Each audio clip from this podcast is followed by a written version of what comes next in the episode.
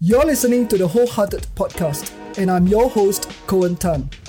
I'm on a mission to set hearts free and inspire people to break out of their self limitations to create the life of their dreams.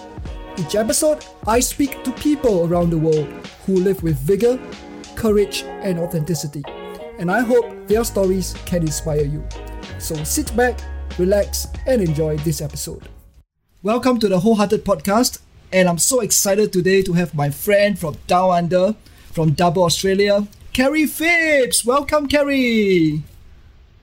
Thank you, Coen. It's always great to have a conversation with you. Fantastic, Kerrie. Kerrie. So, uh, I mean, what's exciting in your life right now? I mean, it's been quite some time since we caught up. Uh, we've had some really lovely um, family time. We it's getting cold now, uh, which makes me really miss Singapore a lot more. but we've been gathering around big bonfires, and uh, you can warm up when you get close. Um, yeah, time with precious people is always wonderful. So when uh, I think about highlights, it's generally people. So um, not to say that everything's been exciting lately. We've been through like such a period of just grief after grief, and maybe that makes these special little moments even more special. So usually we ask our, our podcast guest, um, what does being wholehearted mean to you? yeah, okay. This is such a good question. And I love that, you know, people say that's a great question when they don't know what to say. I love that you've called this the wholehearted podcast. And I think that this conversation is going to go on for quite some time. Like, what does it mean to be wholehearted, to be living in a wholehearted way? Because I think we we might feel that we are, and then we discover more ways of being more wholehearted. And I guess it's the letting go of what inhibits us from living fully. We we just want to yeah, live out loud, fully express ourselves, and we don't because of not even the words of other people, but even the looks of other people. Like sometimes someone can silence you just with a raised eyebrow or a slight glare or a look of confusion, and and then you can step back and go, "Oh, sorry, never mind." mm-hmm, so, mm-hmm. but I think when we are more comfortable with ourselves, then other people are more comfortable with us.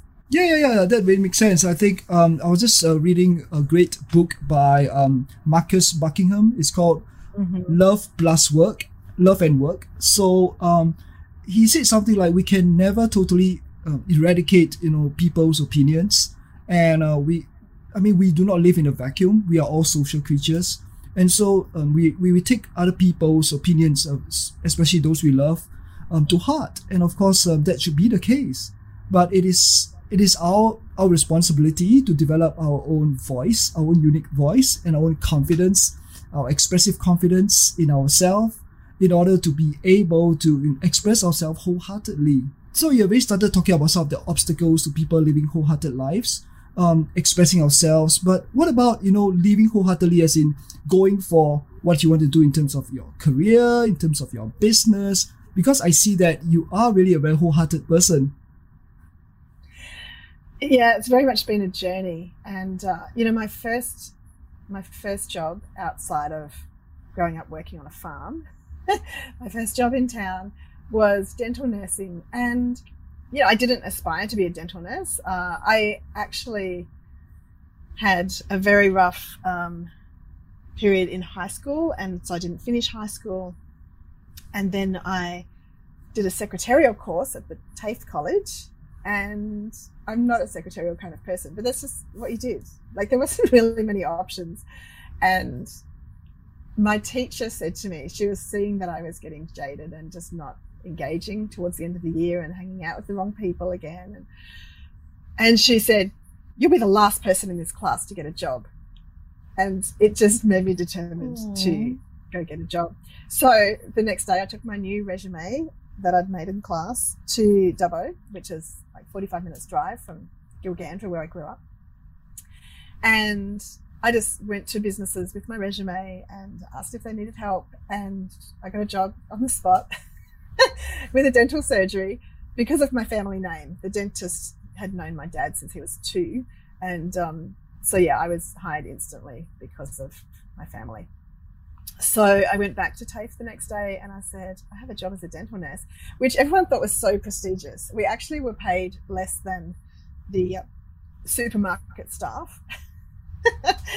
but we, yeah, we had a job that sounded pretty impressive. And it was just, um, it actually did turn out to be a really good early career choice because there was so much great leadership development in that place. Within a year, I was the most senior nurse and I was um, asked to hire the staff and sometimes have firm conversations.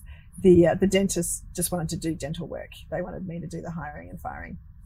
So yeah, super good leadership development, and that's. But you know, I've written about that in my books as well because I was with people in vulnerable moments and holding their hand and seeing how just the little things could really make a big difference to people. So I'm very grateful for that, for that early start. But yeah, wasn't a career that I pursued or that I was looking for.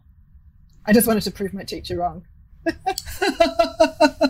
so it's kind of like sometimes you know we stumble upon um, or rather you know we're called to do a certain kind of job and uh, you know it's like um, we develop you know unique skills like you know empathy yeah. um, that you just shared it really reminds me of yeah. a video i saw a couple of years back it's um, it's a video on youtube it's created by the cleveland clinic and it talks about empathy.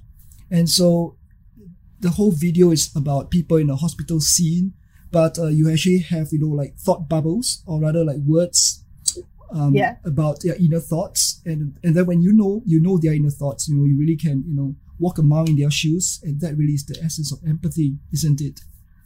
Wow, fantastic, fantastic. And yeah.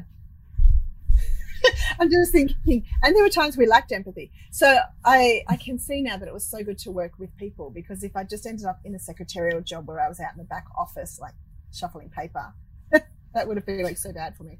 But I I guess growing up on a farm and caring for animals too, and being in a small school, I I always tended to look after the um, you know someone or some like an animal that was limping or on the outside you know i just noticed. And because i was bullied at school i i knew what it was to be isolated and wow. um you know rejected. So i think that developed empathy. Like i would look for people that were on their own or i would just notice them and so i would want to include them.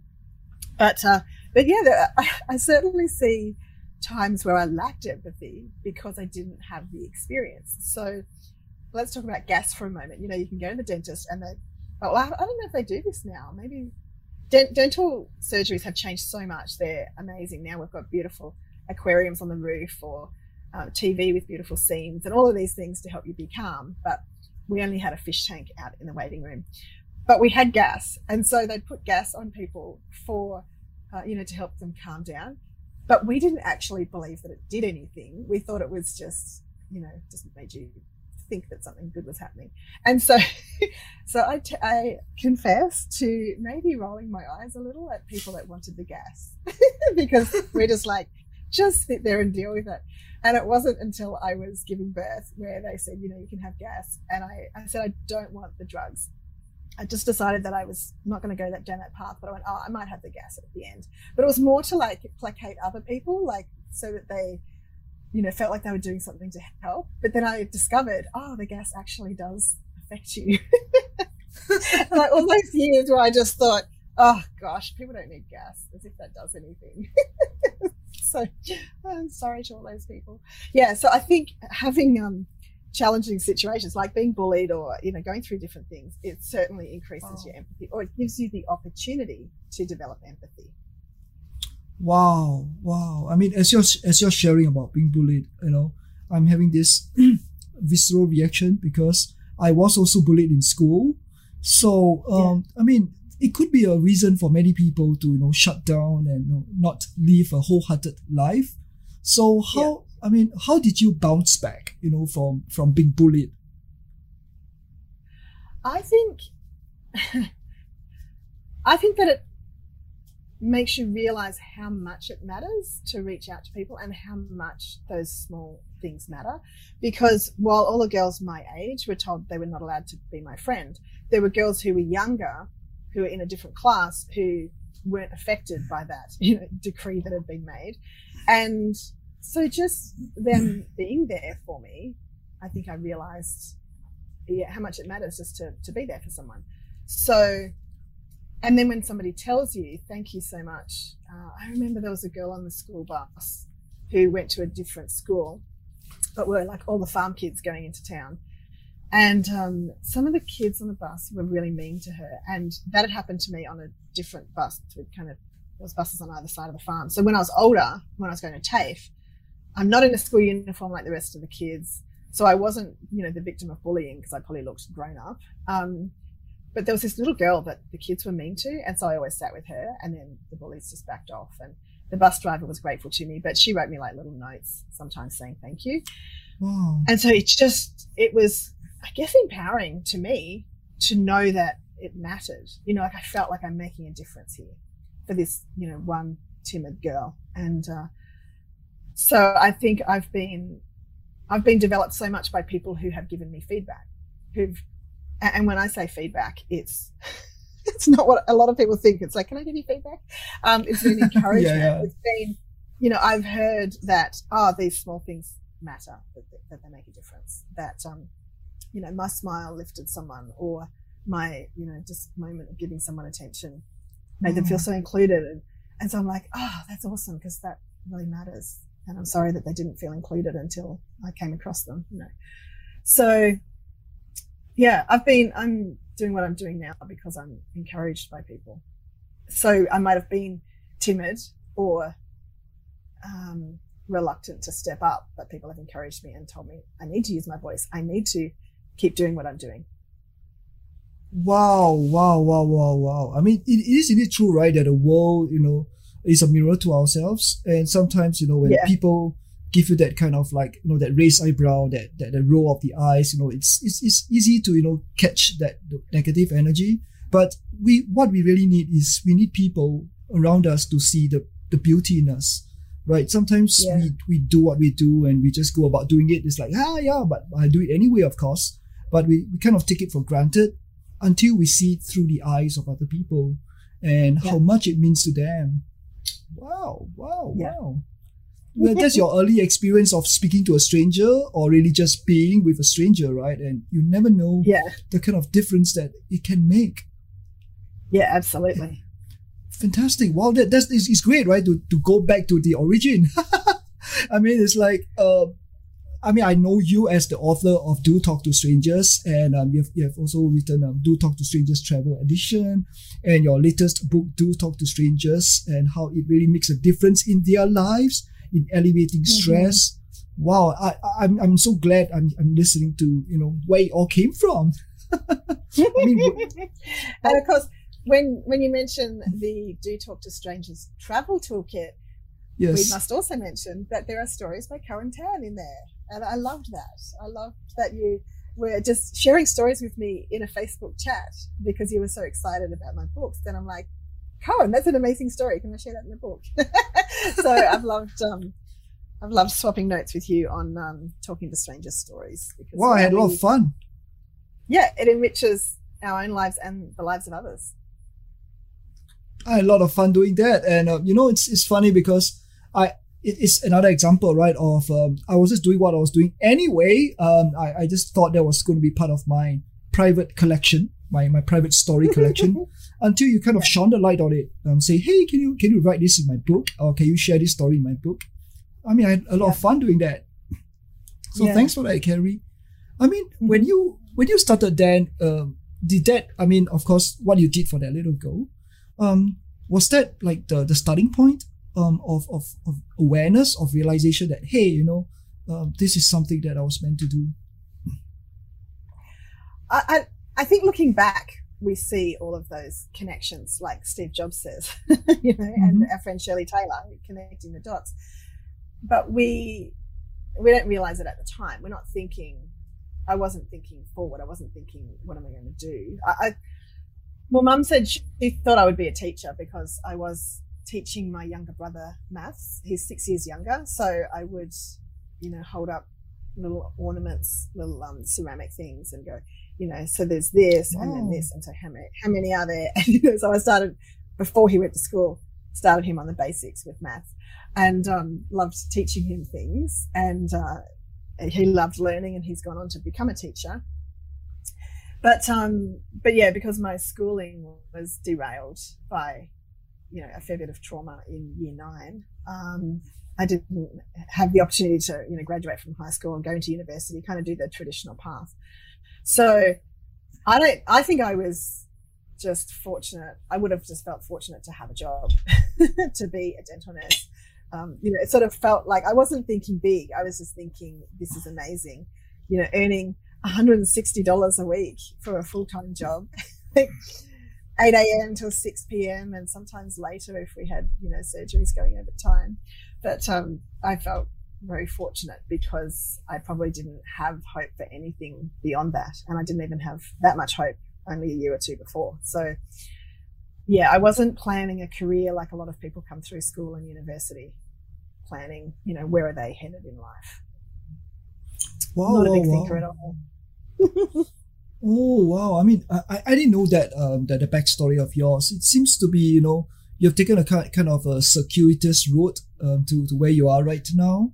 But I mean, oh, in, yeah. in, a strange in a strange way, right? It's like you're now teaching people how to connect with strangers and how to you know connect with with your whole heart, whole connect wholeheartedly, right? Connect with confidence. Yeah. And it's yeah. that's wonderful, right? That's I mean, you are you are in a sense doing what you're doing, and yeah. I mean, here's the thing, right? A lot of people, you know, especially the young people that I, I meet on, on my speeches and on my training workshops, um, they're, they're always looking, um, they're always asking this, this existential question, like, what is my life yeah. purpose? What am I meant to do? Yeah. What should I be doing?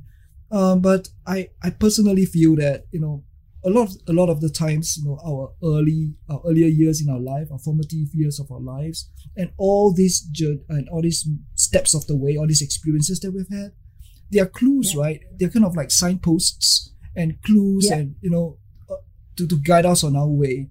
So, were you always so aware of all these little clues, or were you just you know just moving through life? Oh, you know, moments moments give you awareness. So I'm just thinking now that you've mentioned that of someone who raised awareness for me when I was 19 and I came home from a big day at the surgery and she said, Kerrie, you're the most negative person I know.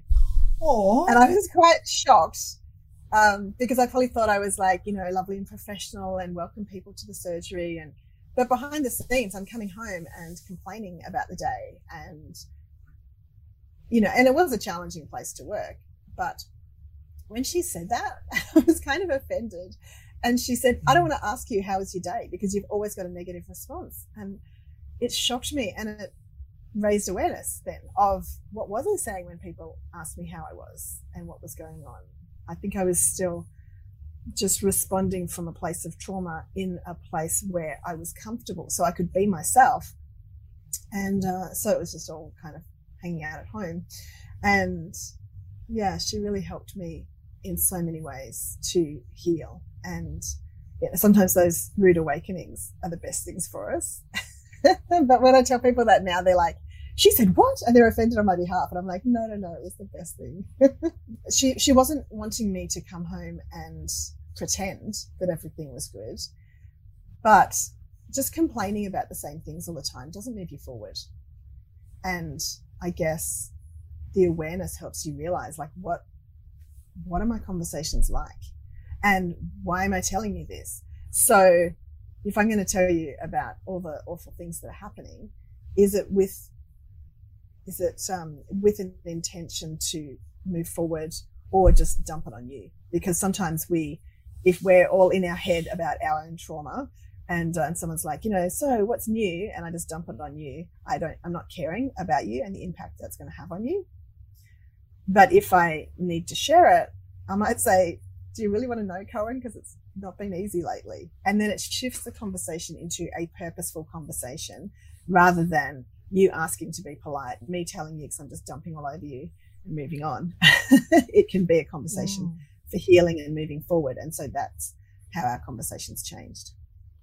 Wow, wow, wow. Thanks very much for that. And you just provided a very, very great distinction between being being authentic and honest and being, you know, flooding. I mean in psychology we call this flooding, right? Like dumping right. dumping on, on Yeah. onto other people. I thought that that was just a great um, you know reframe. It's like Coen, would you really want to know because it's been kind of challenging lately. I think that's a great line, great context to set you know to to really have meaningful conversations. So Yeah. And I love that unpacking stories yeah, really provides fresh insight. So, you know, as we're having this conversation, that conversation 30 years ago, um, I haven't thought about for a little while.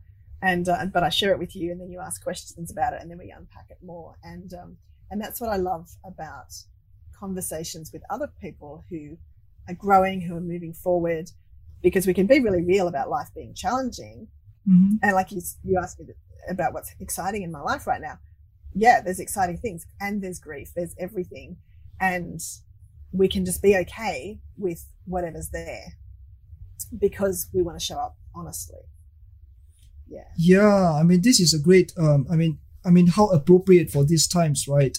So, like, a lot of people have just been you know, having really challenging times over the last two years.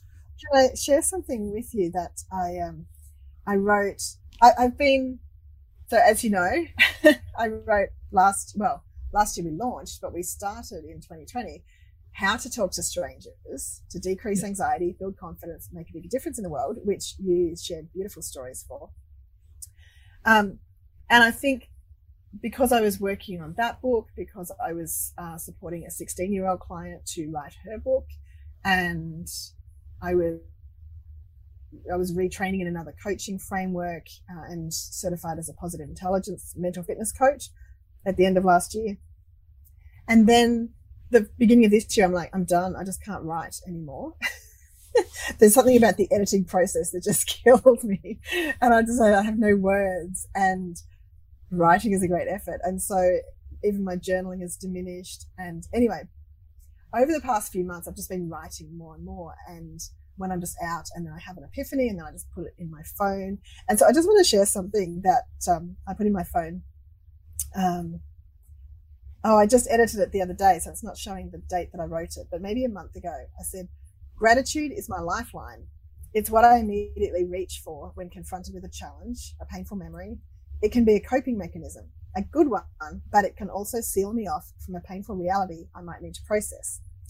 So I just hear that in what you're saying, Coen. You know, it's like, yeah, this is great, this is great. And we can be grateful for, we can be choosing the positive or we can be choosing to be grateful, but we're not addressing just the honest effect of something that's really impacted us. Like, it actually really hurts that I haven't been able to travel and see these people, or, you know, I've been feeling so you know stuck and and trapped. But because you know business is going well or because something is going really well i don't want to complain. And uh, and i think that uh, that was quite an epiphany for me you know realizing that yeah gratitude is great. Gratitude carried me for two years. Then i realized you know there actually is grief to process whereas my husband was you know we came home from india at the beginning of the pandemic and so the first few months, he was really feeling it because we were going to be living in Asia for most of 2020. That was our plan. And so he was feeling all the things that he lost. Whereas Oh, I was, I came home from India going, how do I best serve the world right now? You know, I saw everyone going into hustle mode or panic mode and, you know, trying to have flash sales and all of these things and pivoting and all of that. And I know that I'm at my best when serving others. I know that I'm at my best when I'm, you know, walking around in gratitude. So that's where I went. It's like, that's what the world needs right now. I just need to be there for other people, which is great. But it's like, you know, if you're holding something up for some time, there is a point at which you need to go, I need to put this down and rest. And I wasn't allowing myself to do that for quite some time. wow, that's so beautiful what you just shared. You know, it's like um, I also just had an epiphany right there. It's like sometimes you know there, there's this gratitude movement, right? It's like we have to be grat- we have to be grateful for for what we've got. You know, we've been grateful Yeah. for you know um, three meals, shelter over our heads. But sometimes Yeah. um, people kind of misuse gratitude. So I kind of think it's kind of like a gratitude bypass, right? It's like when, when we are always in gratitude, we always say reframing our, our minds to be in gratitude. then we are not processing what we really need to be processing. And there's where the, the inner treasure yeah. is, the inner insight is. Yeah. Yeah. And yeah. there's something you mentioned in there about gratitude is also balanced by grief. I know that gratitude and grief are not the, the polar opposites of each other, but it's yeah. the idea of gratitude, but there's also grief. There's grief, but there's also gratitude. It's like, it's, yeah. it's so powerful. Wow. Yeah. Yeah. And, and we need to recognize that we can hold these things together you know sorrow grief and gratitude and joy and you know life is this complex mix and my mind goes back to the autumn leaves some of the trees are literally every shade of yellow orange green red even like really dark red and purple and sometimes all of those colors are on one tree and i saw that recently I mean, I've seen it for years, and my my camera roll is full of autumn leaves every year. but I just saw that in a new way, in that there's everything all at once in the one place. there's the, you know, and then there's the dead ones as well. It's like there's every color of life in the one tree at this time, and uh, you know, just to recognize that and be okay with that, and have a conversation where there might be tears and laughter and all the feelings and it's okay. It's it's what it is to be human. And i i feel like you know it's amazing to have language for things. Brene brown's latest book is you know a gift to the world of language for human emotions and experiences.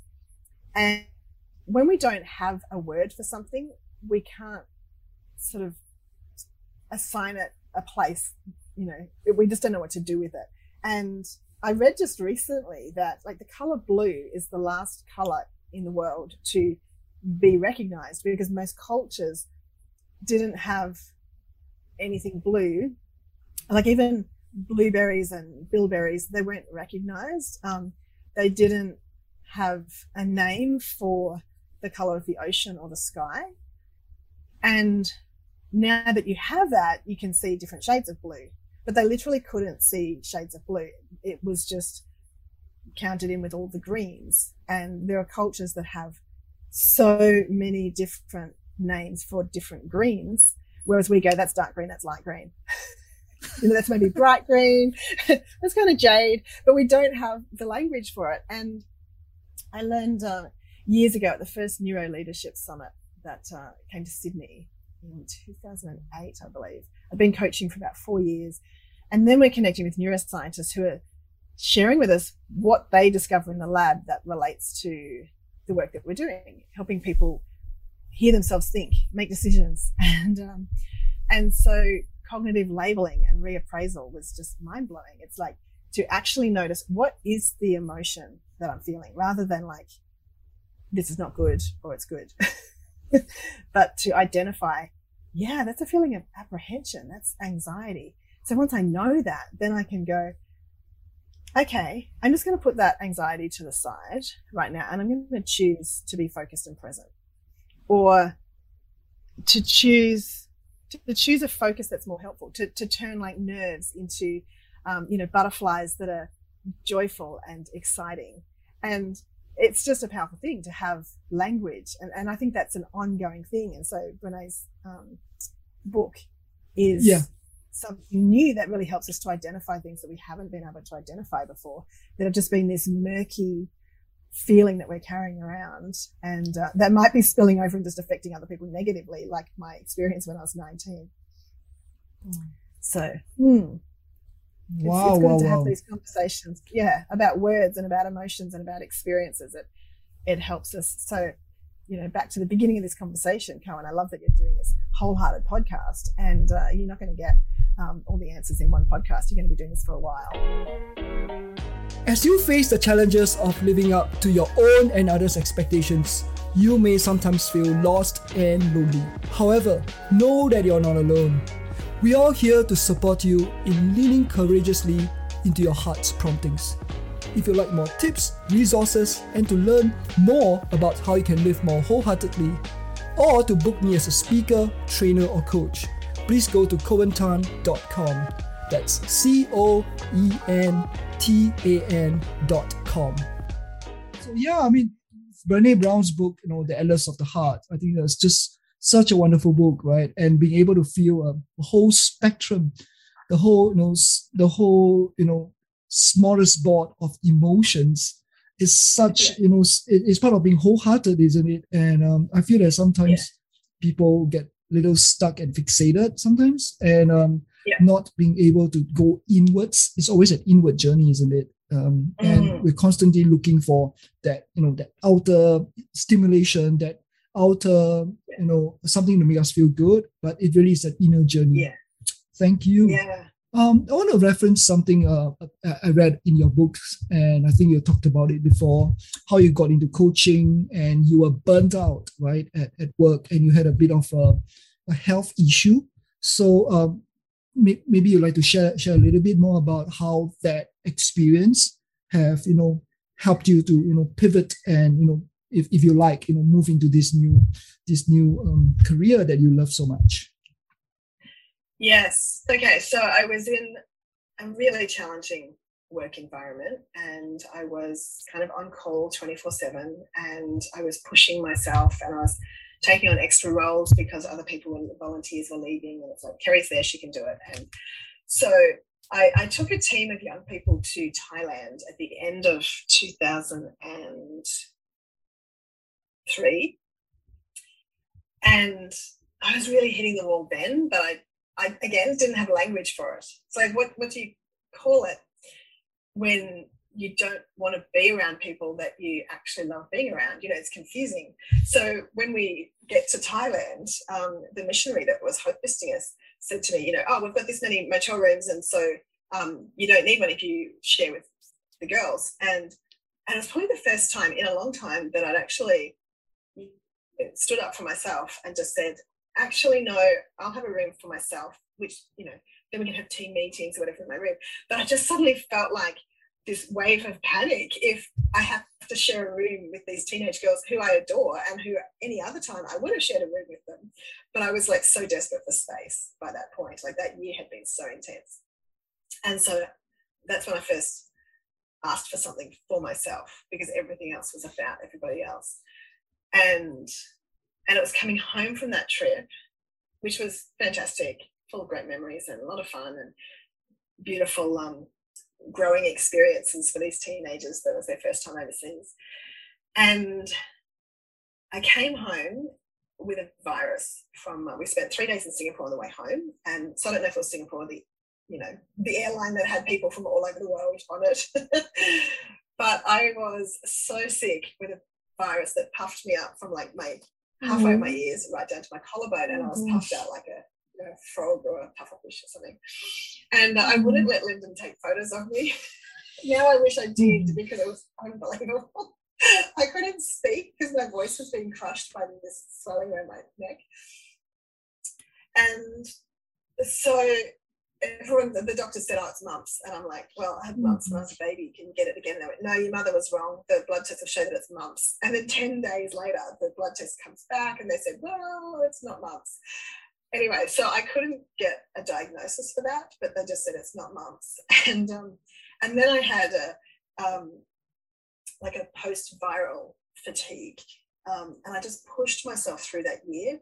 And, um, you know, I was going home at lunch for a sleep and then going back to work. But I was dragging myself through the year. And um, a psychologist friend of mine said, and he was from out of town, but when he came to Dubbo, he said, You need to stop. And it's like, there's no time to stop. And I know a lot of people relate to this. You, you see all the things that have to be done, and you're looking at the outside world and not paying any attention to the inner world and your health. And so I really pushed myself. I did take a month off in July or August and you know, I pushed myself to the end of the year, and then I just literally could not get off the lounge. Like I drove home, realizing that something was really wrong, and I just had to concentrate to get home, get the car in the driveway. Went into the house, sat down, couldn't get off the lounge, and I called Lyndon, and he came home, and I said, I just want to go to bed, and he's like, go, and I'm like, I can't. Like it's like my body and my brain just were not cooperating. It's like, no, we're done. You just not moving. oh, so that was a really challenging um, and humiliating time because when you're so capable and everyone's leaning on you and expecting you to be the one keeping things going and pulling things together. It's um, super challenging. So that um, that was like a major disruption to my life that ended up being such a gift. And so in my recovery, and so my psychologist friend actually specialized in working with leaders in burnout. So he had been telling me to slow down, to stop. And, and so in the end, he said, um, you're not doing a thing. Like don't, don't, you're not doing anything that is, you know, taking responsibility for anything. and um, he said, you are on the verge of being in hospital for a very long time. And so you're going to stop. So I was so grateful that he knew what he was talking about. And uh, although we, and he got me to um, go to the doctors and get an anti, um, like a antidepressant. so I couldn't think of the name of it And I'm like, really? um, and he said, yeah, the depression secondary to the burnout, um, but you need to, you know, rebalance your brain chemicals. And um, so that was super challenging. And then he, you know, recommended I just get a couple of days a week work in a really, excuse me, um, just an easy pace, you know, retail, just talking to people, selling clothes, whatever. So I did that, and um, I did work at a, a, clothing store for a couple of months, just a couple of hours a day, for probably three or four days a week. Then um, I started working in another store, like there was beautiful furniture and home homewares, and um, I didn't know that it was a new business, like only a year old or something. I didn't know that they had a ceiling or just expect, expectations of new people to not sell very much. They just sell a couple of cushions and that's fine. And I was selling all the big ticket items because I didn't know that, uh, you know, I shouldn't be able to do this. But um, the thing was, I think my energy was so low, but seeing people kind of lights me up. So I would just be like, happy to see you. And then if you want to look at this lounger at this dining table, then I'll sit down at it with you because my energy's low, but I'll show you like from a seated position. And so customers are sitting down with me. And I think they felt really comfortable because they're, you know, in a seated position, they're looking around and just having a little conversation with me. And so they're buying all the big stuff. And um, so of course the bosses were delighted. and they were calling me lounge queen and um, you know telling me that I was making record sales. So they've never given anyone a bonus in their first month, but they're giving me bonuses and you know because that's actually the system. If you sell, you know, the big stuff, you get bonuses. Um, and then I decided, okay, this is not what I thought I'd be doing forever. Because really, I don't mind whatever lounge you want to sit on, Coen. That's fine. Like I'm not passionate about furniture. I just you know, am more interested in people and their lives. But I'm like, okay, I think I'll commit to this for a year. And so I went into work the next day and they said, uh, we need to have a meeting and uh, we've decided you're not suitable for the team. So we need your badge and keys immediately. What? that was kind of my response because I was riding high. They're just being like celebrating me, you know, the previous day. And it didn't make any sense to me until I learned that there was someone in the team that pushed out anyone who was more successful.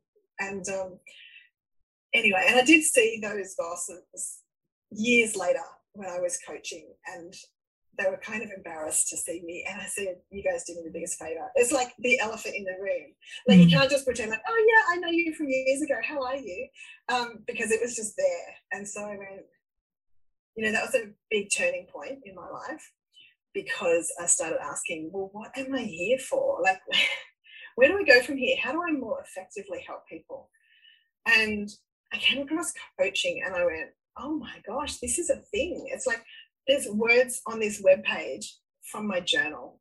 this is totally what I was looking for. And again, it's back to that having language for something that is just this idea that you can't really articulate and then you see it expressed somewhere and it's like oh my gosh this is what i've been looking for my whole life without knowing it and uh, so oh, and at the beginning of 2004 probably march april a doctor said to me well you won't work for five or ten years and that was that was an even stronger response than the teacher telling me i wouldn't get a job I'd be the last person to get the job.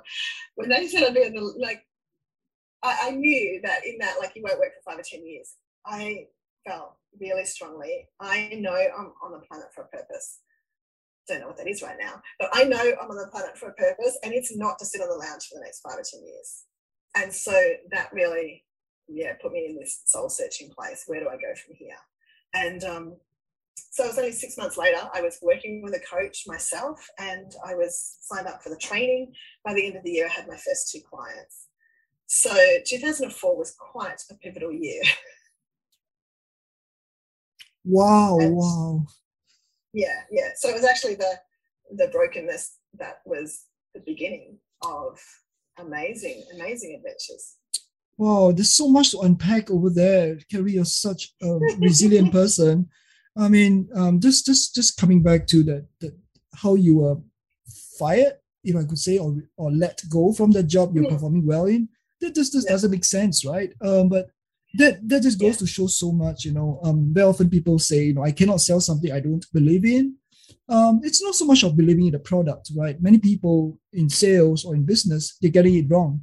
Um, they, they think that you know people are buying products. No, people are buying a, a human emotion right? So what you're doing when you're sitting on that couch or that lounge and you know talking to people beyond just you know matching their energy, beyond just looking them in at, at eye level, but really just giving people an experience, an experience of what it yeah. feels like, you know, to yeah. to to go back and sit on this lounge when they go back, right? Um, that's why yeah. that's what helps them to buy, right? So it's it's kind of like test driving a car, right? And it it just goes back to this idea of creating wholehearted, you know, working environments. Um, I was reading that, you know, if the housekeeper of a hotel is not allowed to lie on the bed, then how are they able to have the kind of empathy, the kind of like you know mirror neurons, um, um, kind of empathy for what it yeah. feels like for to lie on the bed that they make every day. They make yeah. hundreds and hundreds of this bed on a daily basis, but they have yeah. absolutely no idea what it feels like to lie on a bed. So how can they then do the job better? It becomes just going through the motions. Going back to the experience of when you when you are told that you you're not going to work in the in the next few years. I mean, you always bounce back for from challenges. Is this like a magic sauce that allows you to always bounce back to challenges from challenges or bounce back from people saying negative things to you?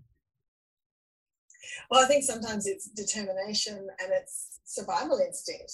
It's being told you can't do this, and you're like, I have to, I need to, and I want to. I don't want to stay stuck. I don't want to be, you know, written off and sitting on the lounge at home for five or 10 years. No, it's just like not an option.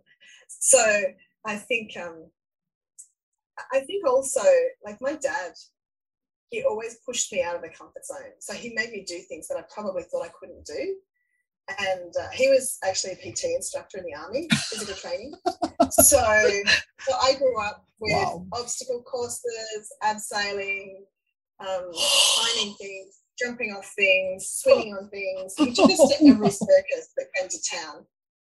And uh, so he had a trapeze shed. So it's a machinery shed, so for tractors and everything. But then there were also trapeze swings there, so we could um, swing back and forth and do tricks. And um, but yeah, there would have been plenty of times where I thought, I don't know if I can do this.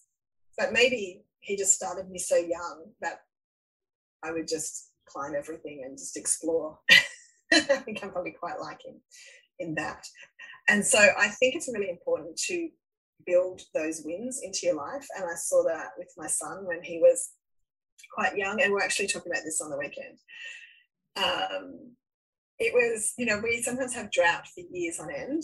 And so he didn't really know rain, heavy rain. And, uh, and one day it just started pouring, and it was like so exciting for me. and I said to him, let's go jump on the trampoline. And he just looked horrified. He says, Mom, we'll get wet. and I'm like, oh my word okay he needs he needs some of these like experiences and uh, i took him out to the farm we went climbing trees and climbing up onto the roof of the house and he was quite challenged by it and uh, he said some very cute things like mum how old were you when you started this risky business? and um, Mum, I don't think I'm as gymnastically talented as you. And I'm like, You'll be right, get up here. and he did. And and now as an adult, he reflects on how that was a turning point for him.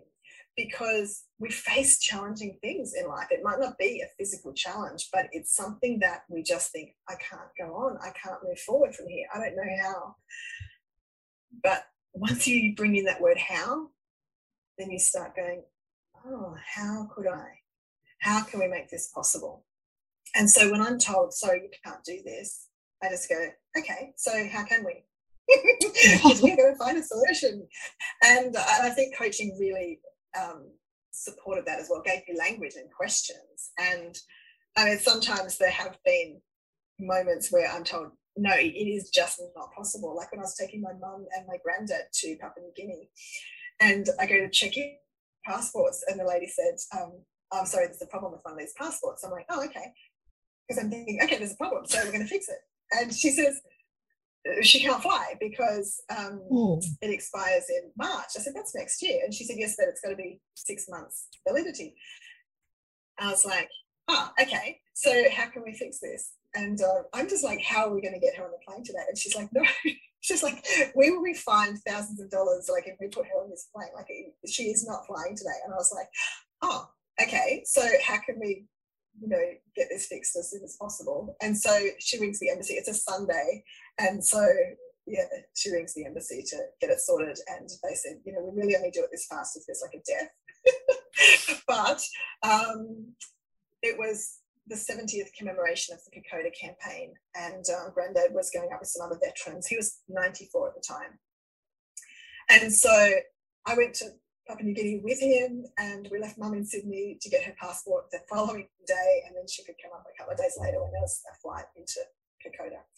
So um, sometimes things just aren't going to work out like you want them to, but um, but I will ask, how are we going to fix this? How are we going to look at this? Because we will find ways forward. But as soon as we say, I can't, or there's no way, then our creativity just stops immediately. Yeah. So we've always got to ask how. Love that. I loved, I love, love, love that. I mean, talking about uh, asking questions, right? I read somewhere in your books that you mentioned that you are a professional question asker. I love that. I just love that. It's like it just caught my eye. And so, um, yeah. have you always had this curiosity for for life and for people? Was that something you've developed through your life? Uh, very profoundly through coach training and coaching, and then just everyday life. So, asking someone on a plane, Are you just going to Sydney today or further on? And then realizing what that opens up. Because, you know, I fly from Dubbo to Sydney, so it's a regional flight. Some people might be going to Sydney for the day, for meetings. They might be, it's a one hour flight. So, sometimes they're down and back in a day. Sometimes they're going, you know, as the first time I asked this question, it just popped out. It was actually an early morning flight. I didn't think I'd really be having much conversation. but when I asked that question of the guy that sat next to me, it just opened up like one question after another. I said, you know, are you just going to Sydney today or further on? And he said, I'm going to Germany to stay with my family for a couple of days, then going to London. I was like, oh, great. So, and what are you doing in London? And he said, oh, I've been asked to work at the Olympics. So then it's just Whoa. more questions I'm I'm curious at that point. And and so again another day, and so he was he was um, catering for the U- US VIPs. And you know, so I asked him about how does he get a job like that? Anyway, it turns out that the guy that hired him, he worked with at the palace. I'm like, oh, Buckingham mm. Palace. And he said, yes. And I'm like, oh, great. And you live in Dubbo now? And he's like, yes. But he could see that I, I could see that he was a little reluctant to share because people might not believe him. Because people in a country town can say, like, but how could you live here? Why would you live here when you've done this amazing thing? and it's like, people can, people anywhere, people you passing the street can have the most extraordinary backstory. And you don't see it because you just see them and whatever they're wearing that day and you can just make assumptions based on whatever's going on in your head that they don't have an extraordinary life and they do and so another day i asked a lady if she was you know where she was headed to and she said Dubbo to delhi and she was the first person who said to me, You need to speak in India. Like we talked the whole flight to Sydney, and then she or her daughter emailed later and said that's the first time in all her Dubai to Delhi flights and, and Delhi to Melbourne, where her other daughter was, first time that she'd had a conversation with somebody on a plane, which just kind of shocked me. And so you realize, oh, it kind of matters. Like they loved that. The whole family loved that she got to have a conversation on a plane. But it was so profound for me because he was a teacher. Her entire life was teaching English to students in Delhi.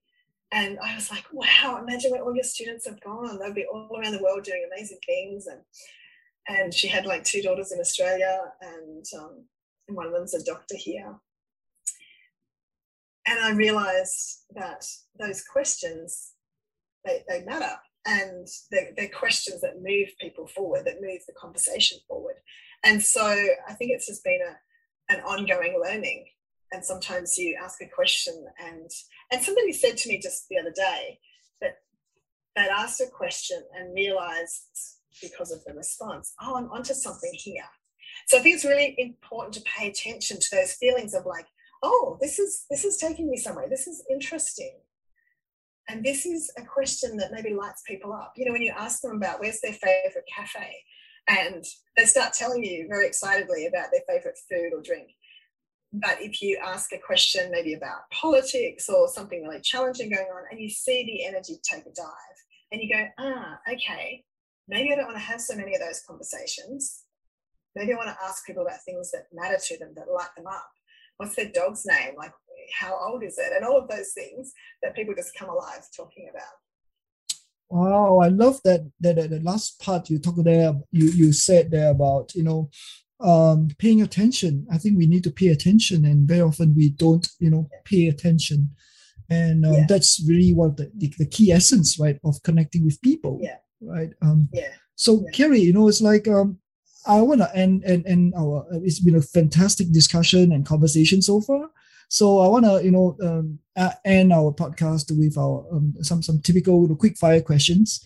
And so I'm just going to ask you some very quick quick questions, and you can just you know um, very very quickly just go through them. Yeah, yeah. So okay, I'll try and be quick. I'll try yeah.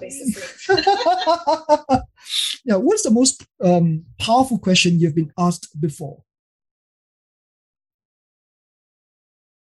Oh my word! I can't even think, but I would say it's probably a simple question. You know, sometimes it's a question like, "What else?" Yeah. Because then your brain engages with, oh, there must be something else. And so you go find an answer. You know, it ignites creativity. What else is like a powerful question? Fantastic, fantastic. Who is a mentor or supporter uh, who has made a, a difference in your life? There have been so, so many. I think, you know, a name that everyone would know would be Brene Brown. Uh, so she's a mentor from a distance because I really relate to her, you know, Texan upbringing. We don't do vulnerability, you know, you just get on with things. and uh, her work is just so aligned with with my own. And I I was in the neuroscience based coaching, you know, brain friendly coaching, but more a cognitive conversation than an emotional conversation. And she's really like pieced those things together. So um, yeah, I really appreciate the neuroscientists that I've learned from and Brene's work. But there are so many people, the psychologist that I mentioned, Ray, who uh, really helped me at a very broken, pivotal time in my life, um, you know, was a huge influence for like, you know, 10 years. We'd still catch up. I often see him, well, when I was traveling a lot, I'd often just pass him in the airport because he lives in regional New South Wales further north. And I'd be like, oh my gosh, that looks like Ray. Oh my gosh, it is Ray. Like again, we're meeting up in the airport. so um, yeah, he really had a profound impact also on helping me listen to me, listen to my body, listen to the conversation in my head. Um, incredibly powerful. Yeah. Great, fantastic, fantastic. So and this this final question is like, um, what is one of the most courageous thing you have done in your life that has made all the difference? One courageous thing there's so many things that have been probably a courageous decision that are a practical decision. So I'm thinking of a high ropes course, which I actually wrote about in Do Talk to Strangers. The decision to, from the beginning of the day, I am going to complete whatever is thrown at me today. Before I even knew that I was a high ropes course, because I've been told that 80% of people fail at a certain point. And again, it was like not listening to that, um, you know, that indication that like maybe you won't do this. It's like I am in that 20%. I am going to do this. Because there were so many insights along the way that related to the way I work with people, the way that I um, lead people, support people, the way I face challenges, um, the way that we probably the most important insight on that day was right at the end when I'd gotten past the point where 80% of people fail. And it was serious hard work. Like it took everything to get myself to the next tree. But I realized when I'm standing at the end, feeling completely broken, like it took everything. And I'm watching someone else come over this part that was kind of easy. And I felt at that point, everyone thinks I can just do this. They think I've this because it looks easy, but because I've already expended all my energy on the previous exercise, I just think I can do this. And it felt very familiar in that I had done things like publishing my first book. A colleague just kind of shrugged and said, But you do things like this. And I was like, No, I don't. This is kind of terrifying and amazing that I've done this. Uh, you know, I really put my heart out there. And I realized that we we just look at other people and think, oh, that's easy for them. We don't realize how much courage it took and so the section in the book I wrote about this is called Leaders Need Encouragement Too, because it can be like right before the finish line when you just want to collapse in a heap. And it's that encouragement of somebody just going, You've got this, go for it. You know, it's the the cheering as someone's coming across the finish line, like cheer until they get over the finish line because it really matters. Encouragement matters so, so much. And so while a high ropes course, I would say, is not the most courageous thing I've done. The getting through it and unpacking the insights that relate to it um, probably was, you know, one of those key things that that taught me so much about myself and about other people and about the importance of encouragement. Wow, wow, wow, wow. So much, so much treasure, so much um, uh, insights that you've shared today. Thank you so much for your sharing, Kerrie. So, where can our listeners find you um, if, if they're interested? So, on all the socials, uh, and uh, yeah, there's a calendar link, there's contact details, there's, um, yeah, but social media, just send a personal note and say, I connected with you through Coen, through the Wholehearted podcast. So thank you, Coen. Thanks for being part of this heartwarming conversation today. If you have enjoyed the show as much as I have creating it for you, I really appreciate it if you can leave a review wherever you're listening to this podcast. And while you're there, why not subscribe to the channel so you won't miss a future episode? To the next episode, stay wholehearted.